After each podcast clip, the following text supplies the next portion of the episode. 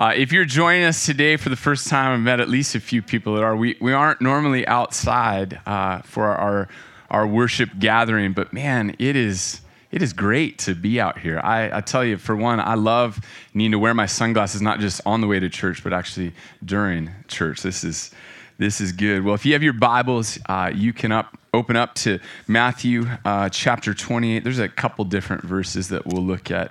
And it's also printed on this little quarter sheet that was in your bulletin. My name is Greg. I'm the lead pastor. I don't normally wear a t-shirt to church, but I felt like I'm outside. I can do it today. So I'm taking full advantage of that. Well, I have a buddy, a good friend. I only get to see him about once a year, but he and his family just moved back probably 3-4 years ago from Hawaii. I know we have multiple people that at one point have lived in Hawaii in our church. Ryan and his family moved there several years ago to be a part of a church plant. They weren't on staff. They just had friends that were starting this church plant. And they were invited to be a part of it. So they decided to go over there. They didn't have a real solid plan exactly as to how they were going to make ends meet. Ryan had a business back in the mainland that he was operating remotely. But Ryan he's a hard worker. He is an entrepreneur. So he made it work. And they ended up, they wanted to buy a house on the island. Their plan was to be there for a very, very long time. So they bought a big house. He's got a big family, lots of kids. They bought a big house. It actually had I believe it had a view of the ocean, pretty incredible. But it was a fixer-upper. It needed a ton of work. And Ryan and his oldest two boys, this time they were about 10 and 11, they did a lot of work together. And there were different people from the church that would come and help them. But they had a big project one day. They needed to remove a good chunk of the roofing because they needed to get into a beam and cut out a section of it and replace it because it was rotten. It was failing. It was no good at all. So Ryan had a good friend that is really, really handy, has done all types of construction. So they're up there on this roof. It was metal roofing. The lengths, they were 20 feet long. I can't remember how wide they were, but they had to remove several pieces. And his boys were right up there with him, his 10-year-old and his 11-year-old. And that might sound kind of crazy to you. Like, I have a 10-year-old. He's in there, so he can't hear me. I wouldn't trust him on a roof. I wouldn't trust him with any power tool or even a hammer, probably. But that's because I haven't trained him in how to work with tools. This is something they've been doing their whole growing up. As soon as they were even able to pick up a hammer, they were doing that. Well, anyway, they're up there. They get the roofing off. They find the spot, the beam that they need to cut out. And then Ryan realized that the spot he was on was actually pretty shaky. So he went down and he wanted to support it a little better. So he got, I think, just a 2x4. He got it up there, got it in position.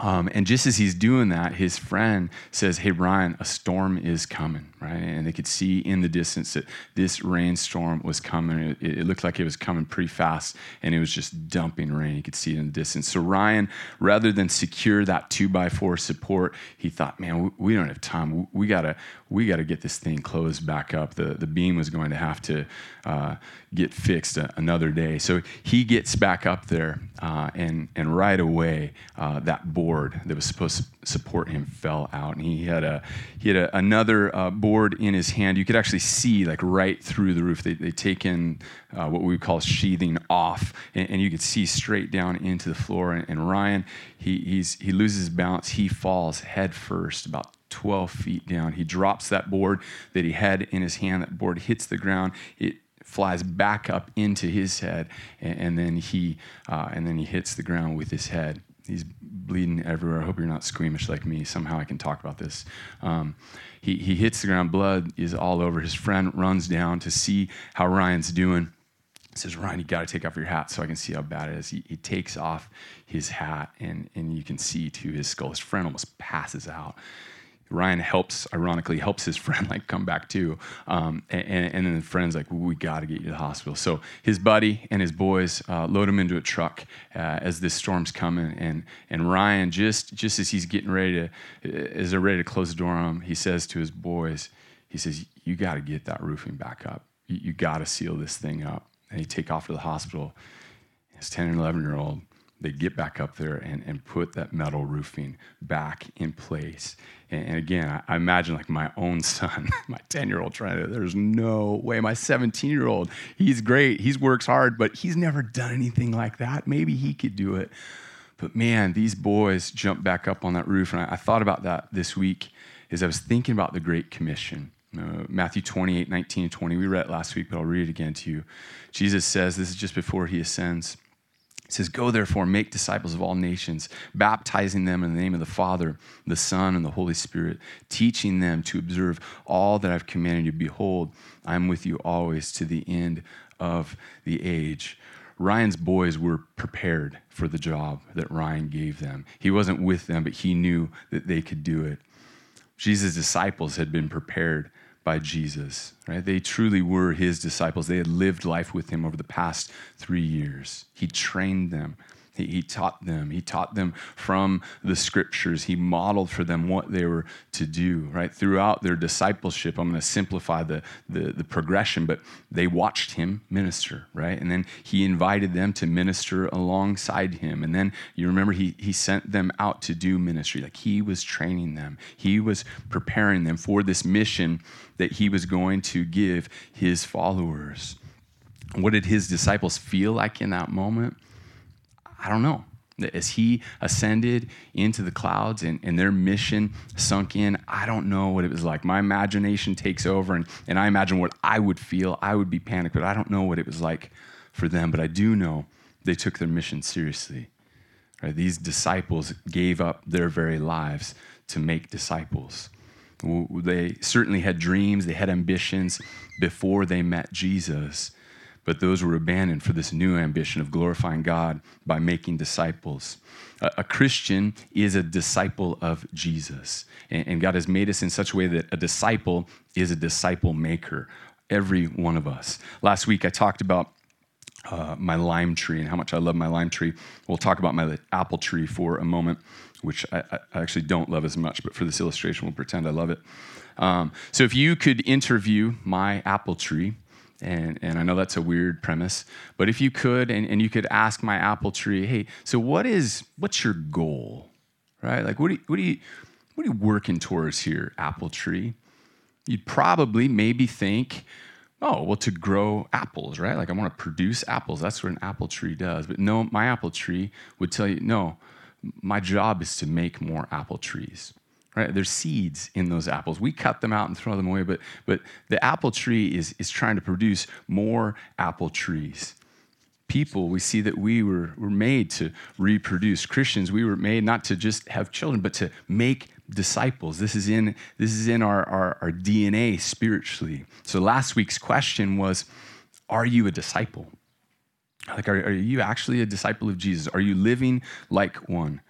There's this little diagram in your bulletin here, and I'll run through it with you. Half of it I gave to you last week, all the parts with words. So on the left side at a 45-degree angle there, it says previous. And this represents previous generations of Christians that have gone before us, and they're discipling us from afar because we have maybe their writings, or we have their sermons, or we have biographies that others wrote about them, and we're encouraged in our faith, we're challenged in our faith. They're helping us from afar without an actual relationship. They're helping us follow Jesus. And then on the right side, at the other 45-degree angle, it says current. So these are also people discipling us from afar, but these are people that are alive right now, right? These are bloggers or podcasters or maybe pastors in another city or state that are encouraging us in our walk with Christ. And then in the middle there from the top, it says with.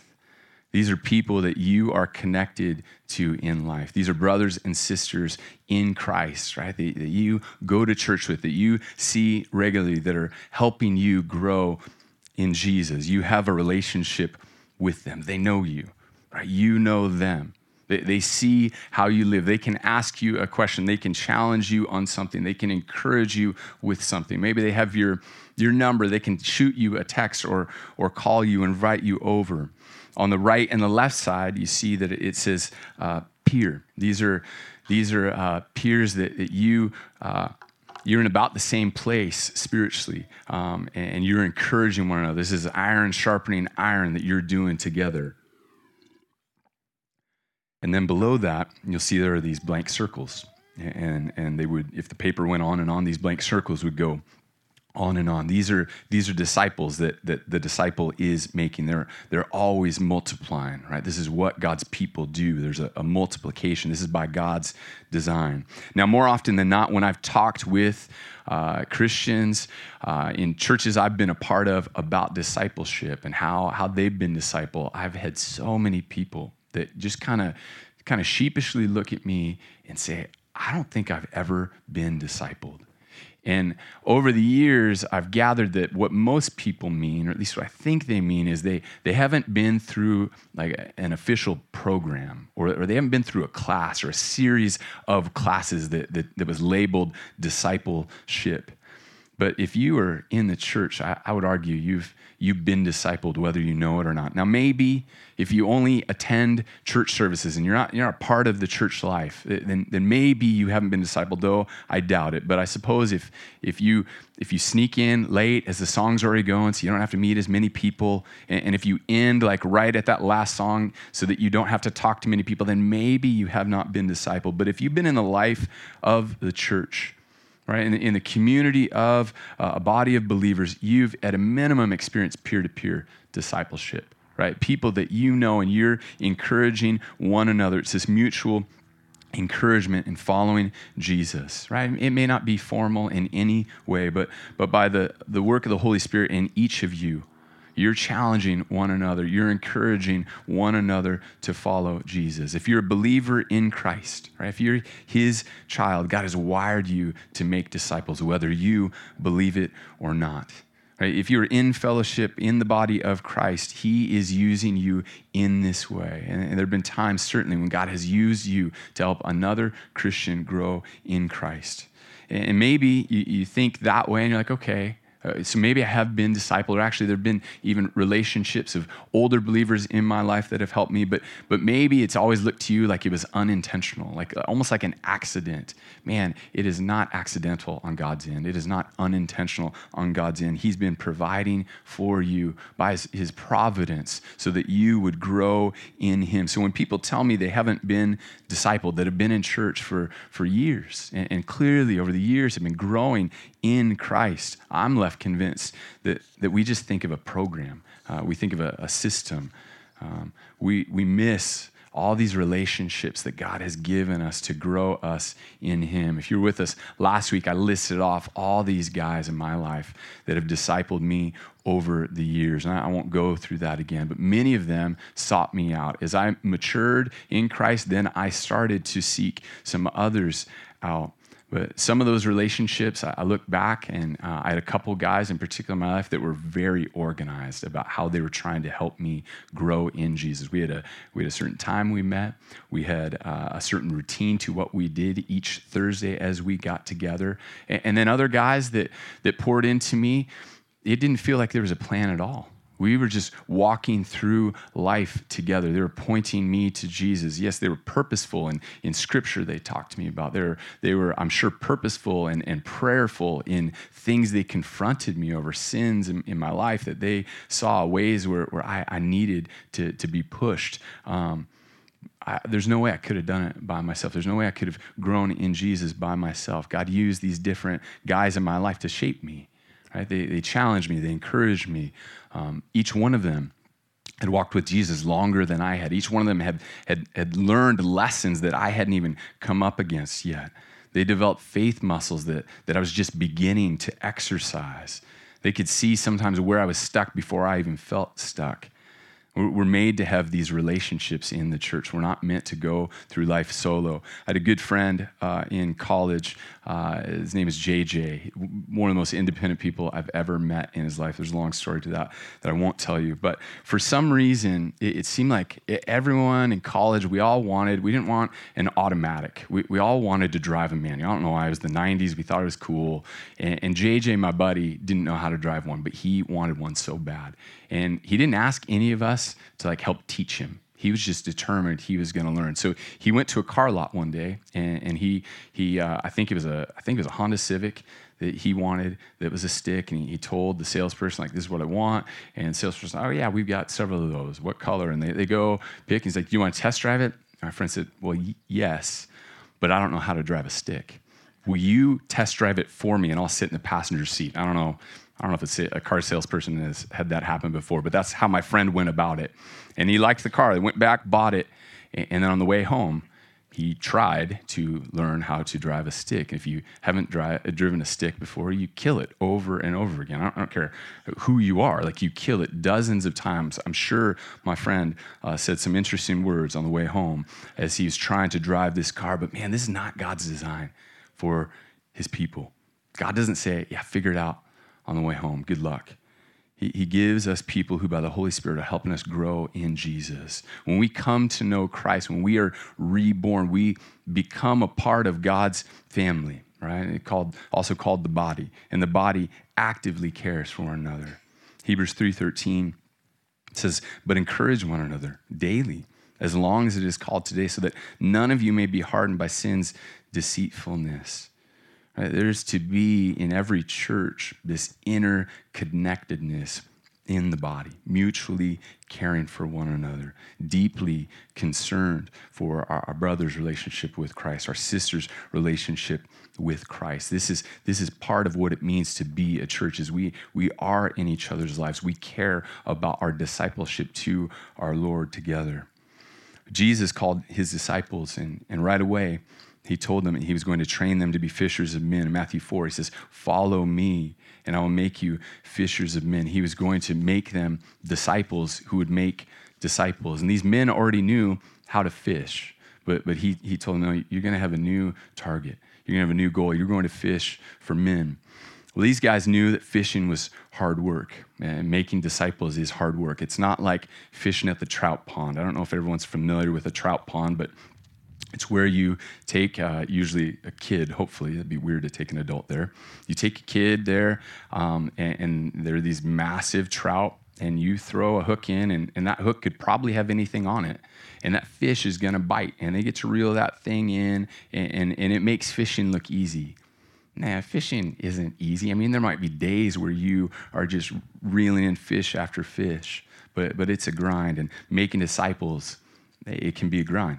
And some days you'll get skunked. But man, how good it is to help someone grow in Jesus. What a joy it is to help someone navigate through this younger brother or sister in Christ, navigate through these growing pains that you can remember when you first started following Jesus. What a joy it is to see them trust the Lord more and more in ways that just maybe a few months ago or a year ago, they wouldn't. How good it is to see them wrestling with God's truth, and it's something maybe they couldn't believe just not that long ago. Today, that's what they're clinging to. It's what's getting them through day by day. It's good to help them grow in how God has created them, how he has gifted them. It's amazing to see someone that you're pouring into, to see them take these steps of faith that they never would have dreamed possible not that long ago, to see them change in ways that you recognize only by the Holy Spirit could this happen. So what does discipleship look like? And let me remind you of the definition that we have for a disciple. So a disciple is becoming like Jesus in what you know, feel, and do, right? This is the whole person. It's all of who we are. So if you're making a disciple, you're helping someone become more like Jesus in what they know, feel, and do. And this could be someone that doesn't yet know Jesus, right? They haven't given themselves to Christ yet. Or it could be someone who's been walking with Jesus for years and years. So what does it look like then? What does it look like to make a disciple? Does it mean you sit down and have a Bible study? Well, sometimes, yes, but it's never only a Bible study. Now, Scripture is crucial for every single disciple, right? We could go on and on about how Scripture is described. The psalmist says that God's word is a lamp to my feet. We're told that God's word is our daily bread, like the manna in the wilderness. Jesus said this in John 8:31 to Jewish people that had believed in him. He said, if you abide in my word, you are truly my disciples, and you will know the truth, and the truth will set you free. To truly be a disciple of Jesus, you must abide in Jesus' word. You can't abide in what you don't know. You can't make disciples without the word being central. So as you make disciples, God's word must be a part of what you are doing. I think of parents discipling your kids, and parents, if you don't know this, this is your primary responsibility. These are your primary disciples. So bringing them to church is good, but man, that is not all of discipling your kids. In your home, in everyday life of your family, you're to disciple your kids. Deuteronomy 11:19, God, he's talking about the words that he's told them. He says, teach your children, talking about them when you sit at home and when you walk along the road, when you lie down and when you get up. So this means that we're talking to our kids all the time. This means that we're praying with our kids. This means we're looking for opportunities to tell them what Scripture says. Our family right now, we've been going through a devotional book together. So we read a couple pages most nights. We don't do it every night. We do it most nights, and it's written for families, but it isn't written for our family. Right? We've got a span of 10 years between our youngest and our oldest. So on the fly, Lindsay or I, we're trying to figure out, okay, how do we word this question? Or how do we explain this concept? But it's been a way for us that's been helpful to get God's word into our families, into our daily routine, in addition to other ways that we talk about God.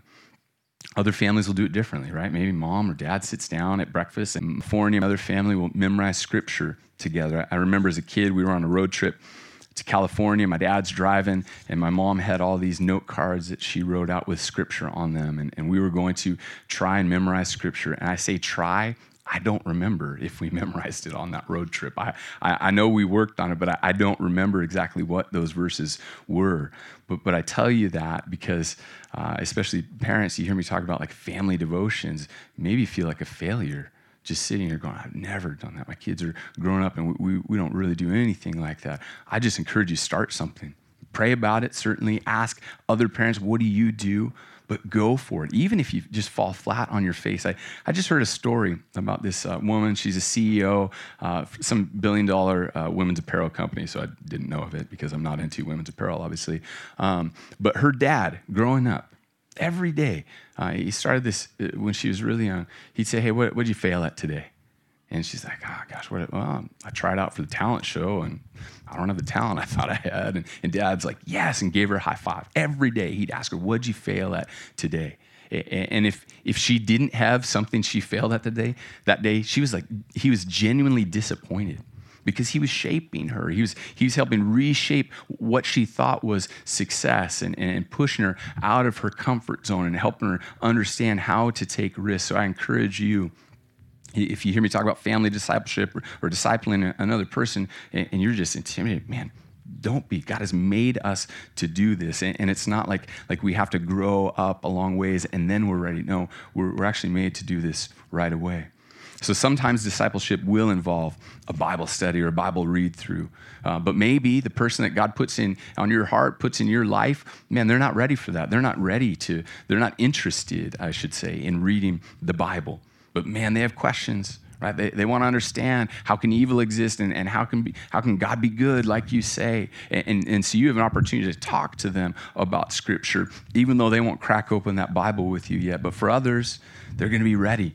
They're going to be ready to jump into a Bible study or a Bible read through. You guys know Ron Frost. I think Ron's right there. Ron does Bible read throughs with all kinds of people. And before I ever actually met Ron, I'd heard of Ron, his Bible read throughs. And I heard this, and I love this. I heard that he says he holds the Bible out like a magnet, and just sees who it will attract, right?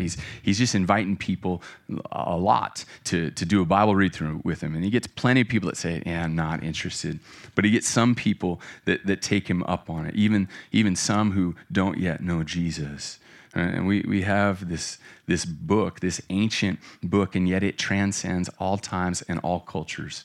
It's just as relevant today in Camas or Vancouver, Washougal, wherever you live, as it was 2,000 years ago in Ephesus.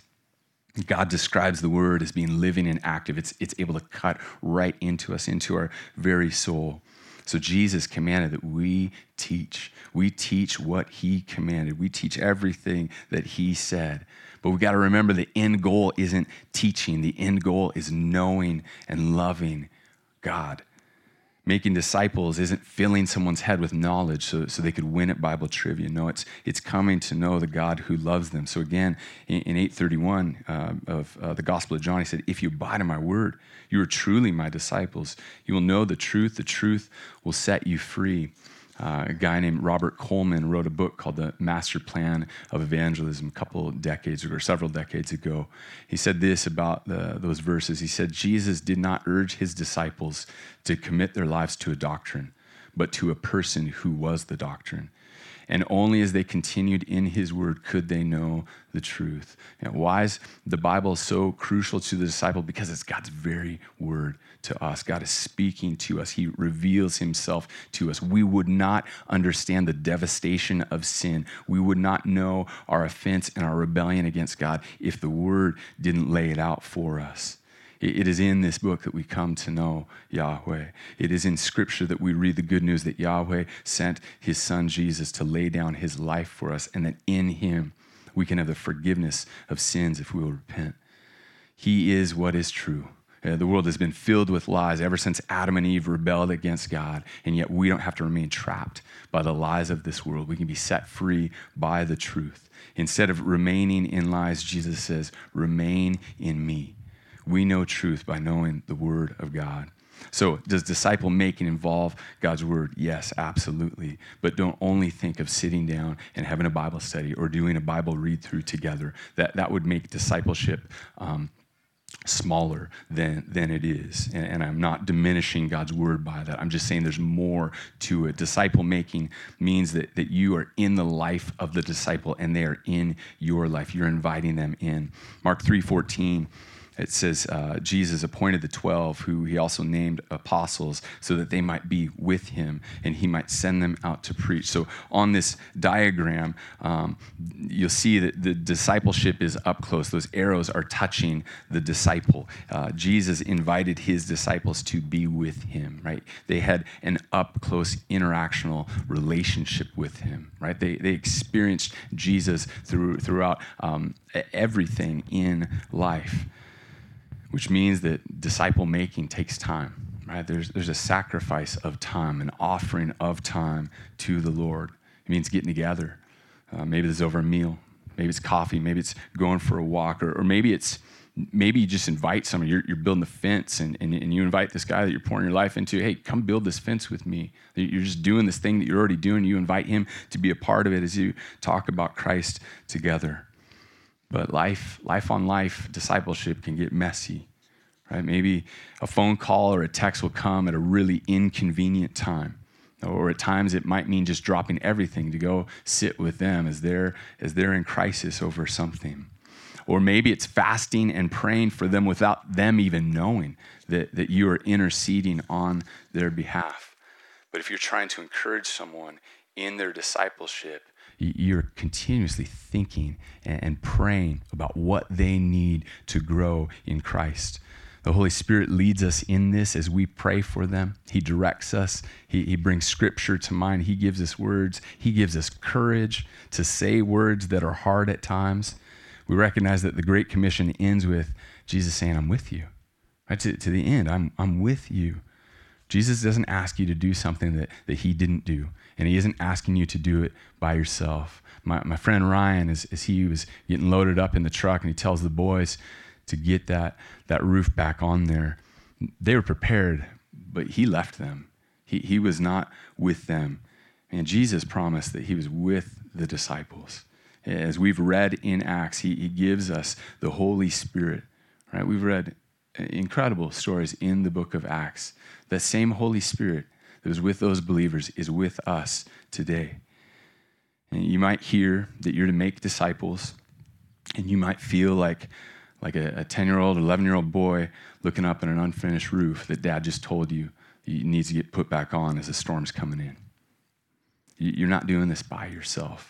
You aren't making disciples on your own. You aren't even choosing who to disciple on your own. The Holy Spirit is with you and empowers you for the job that God has given you. And he's given you also other believers in your body that have done this, that have helped other Christians grow.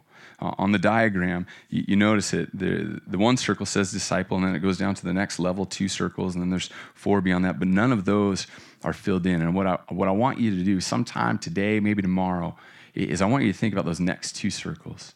And who can you pour into? Who can you disciple in Jesus? Help them grow in becoming more like Jesus in what they know, feel, and do. And maybe you already know. Like maybe you already have 2 people that you're pouring into. Or maybe you haven't been pouring into these 2 people, but you know that God has put them in your heart, in your path, and your job is to disciple them right now. If you don't know at all, man, I encourage you to start praying. Who's God placed in your life that He might be asking you to make a disciple of? And where do they need to grow? What do you see that God has gifted you in making disciples?